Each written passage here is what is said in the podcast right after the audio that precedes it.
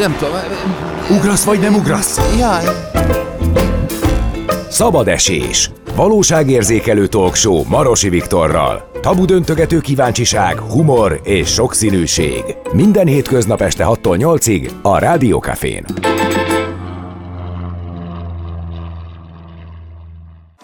Metuszkop néven online filmszemlét rendez a Budapesti Metropolitan Egyetem, ahol március 3-tól 12-ig lehet megnézni a hallgatók legjobb filmes alkotásait, az, hogy mitől legjobb, meg milyen alkotások ezek. Többek között ezekről is beszélgettünk Kis Melindával, az animáció és média tanszék vezetőjével. Szervusz, üdvözöllek itt a vonalban. Szervusz, üdvözlöm én is a kedves hallgatókat, és örülök, hogy itt lehetek. Beszéljünk egy picit a Metuszkópról, jó? Tehát, hogy miért volt fontos egyrésztről egy ilyen online filmszemlét rendeznetek, mennyire kell nyitni a nemzetközi piacra, vagy a nemzetközi szintérre? Igen, hát a Metuszkóp abból az indítatásból jött létre, hogy nálunk a filmes és az animációs képzésen nagyszerű vizsgafilmek és diplomafilmek készülnek. Ugye a hallgatóknak ez a tanulmányi tevékenységükből eredő kötelezettségük, de hát ez egy nagyon kellemes kötelezettség, hmm. ugyanis nagyon izgalmas eredmények születnek. Ezeket igyekszünk megmutatni, fesztiválokra szoktuk küldeni, diploma, vizsgafilmvetítéseket szervezünk mozikban, de most ez egy új és nagyon izgalmas kezdeményezés, hogy az elmúlt években összegyűlt filmeket, azokat osszuk meg ilyen formában is a nagy közönséggel, mert akkor így kényelmesen otthonról, akár többször visszanézve meg lehet őket nézni, és, és újból és újból lehet őket élvezni, és hát bízunk benne, hogy a, hogy a közönséget ez megszólítja, és hogy találnak közöttük izgalmas filmeket. Itt egyébként, ez bocsánat, ez most leg, legfőképp a, ez, egy, ez egy hallgatói toborzás, vagy ö, esetleg a, nem tudom, a, a, a, abban segít ö, ezeknek a hallgatóknak, hogy a jövőben megtalálják őket. Tehát ez egy referencia is egyben nekik. Így van, tehát hogy ennek egy ilyen platformnak azt mondom, hogy több célja és hozadéka is lehet. Tehát természetesen szeretnénk megmutatni, hogy milyen munka zajlik, milyen kreatív munka zajlik nálunk a, a, az egyetemen. Ez esetleg vonzó lehet azok számára, akik ezek iránt a területek iránt érdeklődnek, de nyilván az is nagyon izgalmas, hogy a szakmának megmutassuk, hogy a, a nál tőlünk frissen kikerülő alkotók, ők, ők, mit tudnak, és, és hát nyilván ők is keressük a helyüket a, a szakmában, úgyhogy valóban ez, ez ilyen szempontból is egy, egy megmutatkozás. Ugye itt animációs és rövid filmekről van szó, te a, az animációs ö, igen, te az animáció és média tanszék vezetője vagy, nyilván van rálátásod az élő szereplős filmekre is. Viszont az animációkkal kapcsolatosan, az animációs filmekkel kapcsolatosan nekem mindig van egy ilyen kényszerképzetem, hogy, az, hogy ez egy teljesen szegregált szakterület, tehát aki animációs filmet csinál, az megy sokkal nagyobb tudással rendelkezik, akár nem tudom, a számító gépes animációk területén, mint, mint, mint az, aki egész egyszerűen filmeket rendez élő szereplőkkel. Szóval, hogy mennyire, mennyire van átfedés a kettő között, és ez mennyire valós, hogy tényleg ez egy ilyen szegregált terület? Hát nem tudom, hogy ez nevezhetjük ezt szegregáltnak. Igen, ez izgalmas ezt a szót hallani. Lehet, hogy van benne valami, de az valóban igaz, hogy a, az animáció az nagyon, főleg ugye az utóbbi időben, amióta a digitális technika erőteljesen jelen van az animáció készítésben, valóban a, egy, egy meghatározó része az, hogy, hogy szoftvereket ismerjenek azok, akik ezen a területen dolgoznak, ráadásul azok a szoftverek is nagyon-nagyon sokfélék, ugye az a választott animációs technikától függően, tehát más szoftvert használunk egy rajzanimációhoz, más szoftvert használunk egy 3D-s animációhoz, stop motion animációhoz. Ebből a szempontból valóban feltételez egy kreatív tudást és egy technikai tudást is, de azt gondolom különben, anélkül, hogy szakértője lennék a, az élő szereplős filmeknek, hogy azért ez valamelyest ott is jelen van, hiszen ott is fontos tudni, hogy milyen uh, utómunkát lehet végezni egy filmen, uh, természetesen a felvételtechnikát is uh, kezelni kell tudni. Tehát azt gondolom, hogy ma már minden kreatív területen jelen van ez a kettős tudás, hogy van egy kreatív, úgymond művészeti koncepció, egy ilyen megközelítés, és emellé szükséges egy technikai tudás. A jó hír az, hogy ezek a műfajok, ezek mind csapatmunkából állnak, tehát csapatmunkában készülnek, ezért nagyszerű lehetőség arra, hogy azok a hallgatók, akik ugye az egyikük az egyik területen jobb, a másikuk a másik területen jobb, ők összeálljanak és a legjobb tudásukat mutassák meg, és így együttesen a lehető legjobb eredményt hozzák létre. Ezek a filmek különben így is készülnek mindkét területen stábokban, tehát uh-huh. már modellezve azt, amivel ők később találkozni fognak. Mindig érdekel, hogy ahogyan az elmúlt években demokratizálódott például a fotográfia vagy a videókészítés, hogy az animációk területén mi a helyzet. Ugye régen meg kellett rajzolni például a, a előre minden egyes képkockát. Ma már feltételezem, hogy nem kell, bár hogyha valaki ezt szeretné, akkor gondolom ez is adott ez a lehetőség.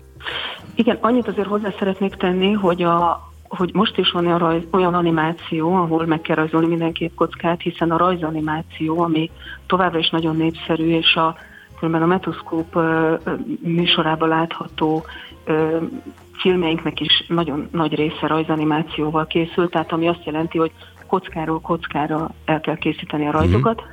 Annyi ugye a nagy változás a mondjuk 30 évvel ezelőtthöz képest, hogy most már ezek számítógépen, szoftverekkel készülnek, és valóban ilyen szempontból ez demokratizálódott, hogy akár otthon egy íróasztalon is fel lehet állítani egy kisebb fajta egyszemélyes animációs stúdiót, és már lehet ott is dolgozni, vagy bedolgozni egy produkcióba, míg régebben valóban hát stúdió körülmények voltak szükségesek mhm. ahhoz, hogy, hogy az akkori technikával valaki részt vehessen ebben.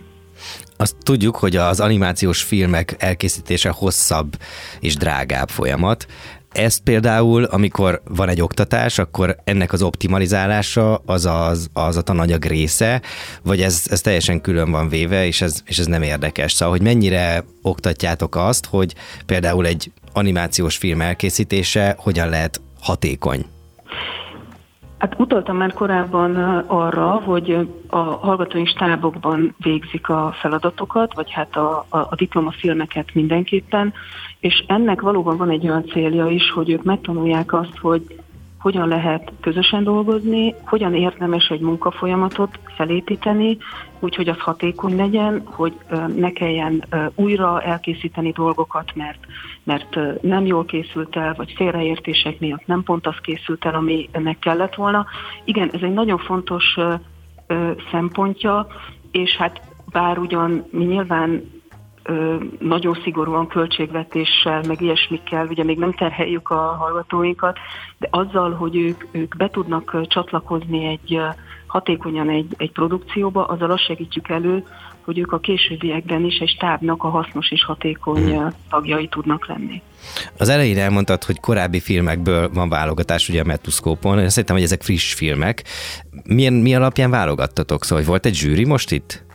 Mm, igazából nem volt szigorúan vett zsűri, de azt tudnám mondani, hogy az elmúlt évek, tehát ezek nem a legfrissebbek, de mondjuk két évvel ezelőttől egészen 5-6 évvel ezelőttig terjedően a legjobb filmek, és hát ugye mondhatnám azt, hogy ezt a, az élet válogatta ki őket, ugyanis azokat a filmeket tettük bele ebbe a kínálatba, amelyek fesztiválokon már nagyon jól szerepeltek, és van olyan filmünk is, amelyik például járt az ANSZI filmfesztiválon, ami ugye animációban a legrangosabb fesztivál a világon. Van olyan filmünk is, amelyik a, elnyerte a Magyar Filmdíjat, ami szintén egy nagyon megtisztelő elismerés. Tehát tulajdonképpen nem volt olyan nehéz válogatni, hiszen azok a filmek, amelyek sikeresek voltak fesztiválokon, illetve a közönségnél, azok kerültek bele. Azt írjátok, hogy izgalmas és húsba vágóan aktuális filmek ezek.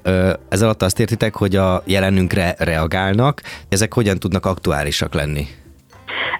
A, a, a kisjátékfilmes, pontosabban az élő szereplő filmes szekcióban vannak dokumentum jellegű filmek is, különben, de amikor arra gondolunk, hogy, hogy húsba vágó és aktuális témánkat dolgoznak fel, tehát ugye megdöbbentő azt látni, hogy a, mi az, ami a mi hallgatóinkat foglalkoztatja, és ugye ezek nagyon erősen az emberi kapcsolatokra, a, a, a világra való reflektálástra ö, fókuszálnak, és ugye ha figyelembe vesszük itt az elmúlt éveknek például ezt a Covid időszakát is, ami azért elég megterhelő volt, főleg azok számára, akik az egyetemi éveiket így töltötték, tehát hogy, hogy ezeket, a, ezeket a megéléseket öntik gyakran mhm. a filmekbe, de természetesen az, ami nagyon izgalmas nekünk látni, az az, hogy hogyan gondolkoznak a világról, hogyan gondolkoznak emberi kapcsolatokról, és igen, ezek nem mind feltétlenül felhőtlenül szórakoztató, vagy hát vígjátékszerű filmek, hanem nagyon sok köztük az, ami elgondolkodtató is. Ugye az animációról a köztudatban gyakran az él, hogy az egy gyermekműfaj, vannak olyan filmek is a kínálatban, amelyek akár gyerekeknek is, vagy mondjuk kiskamaszoknak is érdekes lehet, de azért a nagyobb részük az nem, nem kifejezetten a gyerekközösséget célozza meg, éppen ezért a, amit említettem. Hmm. Ö, ugye Rada Péterrel beszélgettünk arról, hogy alkotóként tekintenek a hallgatókra is, tehát hogy van egy ilyen alkotói közösségi érzés, és ö, például amikor ilyen világot megkérdőjelező, vagy, vagy olyan témákat dolgoznak fel a hallgatók, amik körülvesznek bennünket, akkor például érdekel, hogy, hogy ezek a, ezeket megelőzi-e valamilyen közösségi, nem tudom, akár egy kerekasztal beszélgetés, vagy valamilyen beszélgetés, amikor témát választanak. Mennyi az előkészítése egyes témák feldolgozásának? Természetesen minden filmnek, minden hallgatónak van konzulens tanára, és nagyon hosszú beszélgetések, konzultációk zajlanak a, a témákról, mielőtt bármi elkészül, és hát ezeknek a során nyilván a választott témától függően azért elég komoly előkészítés zajlik, tehát vannak témák, amiknek utána kell olvasni, vagy, vagy meg kell keresni olyan szakértőket, vagy az adott témának az ismerőjét, akik ebben tudnak segíteni.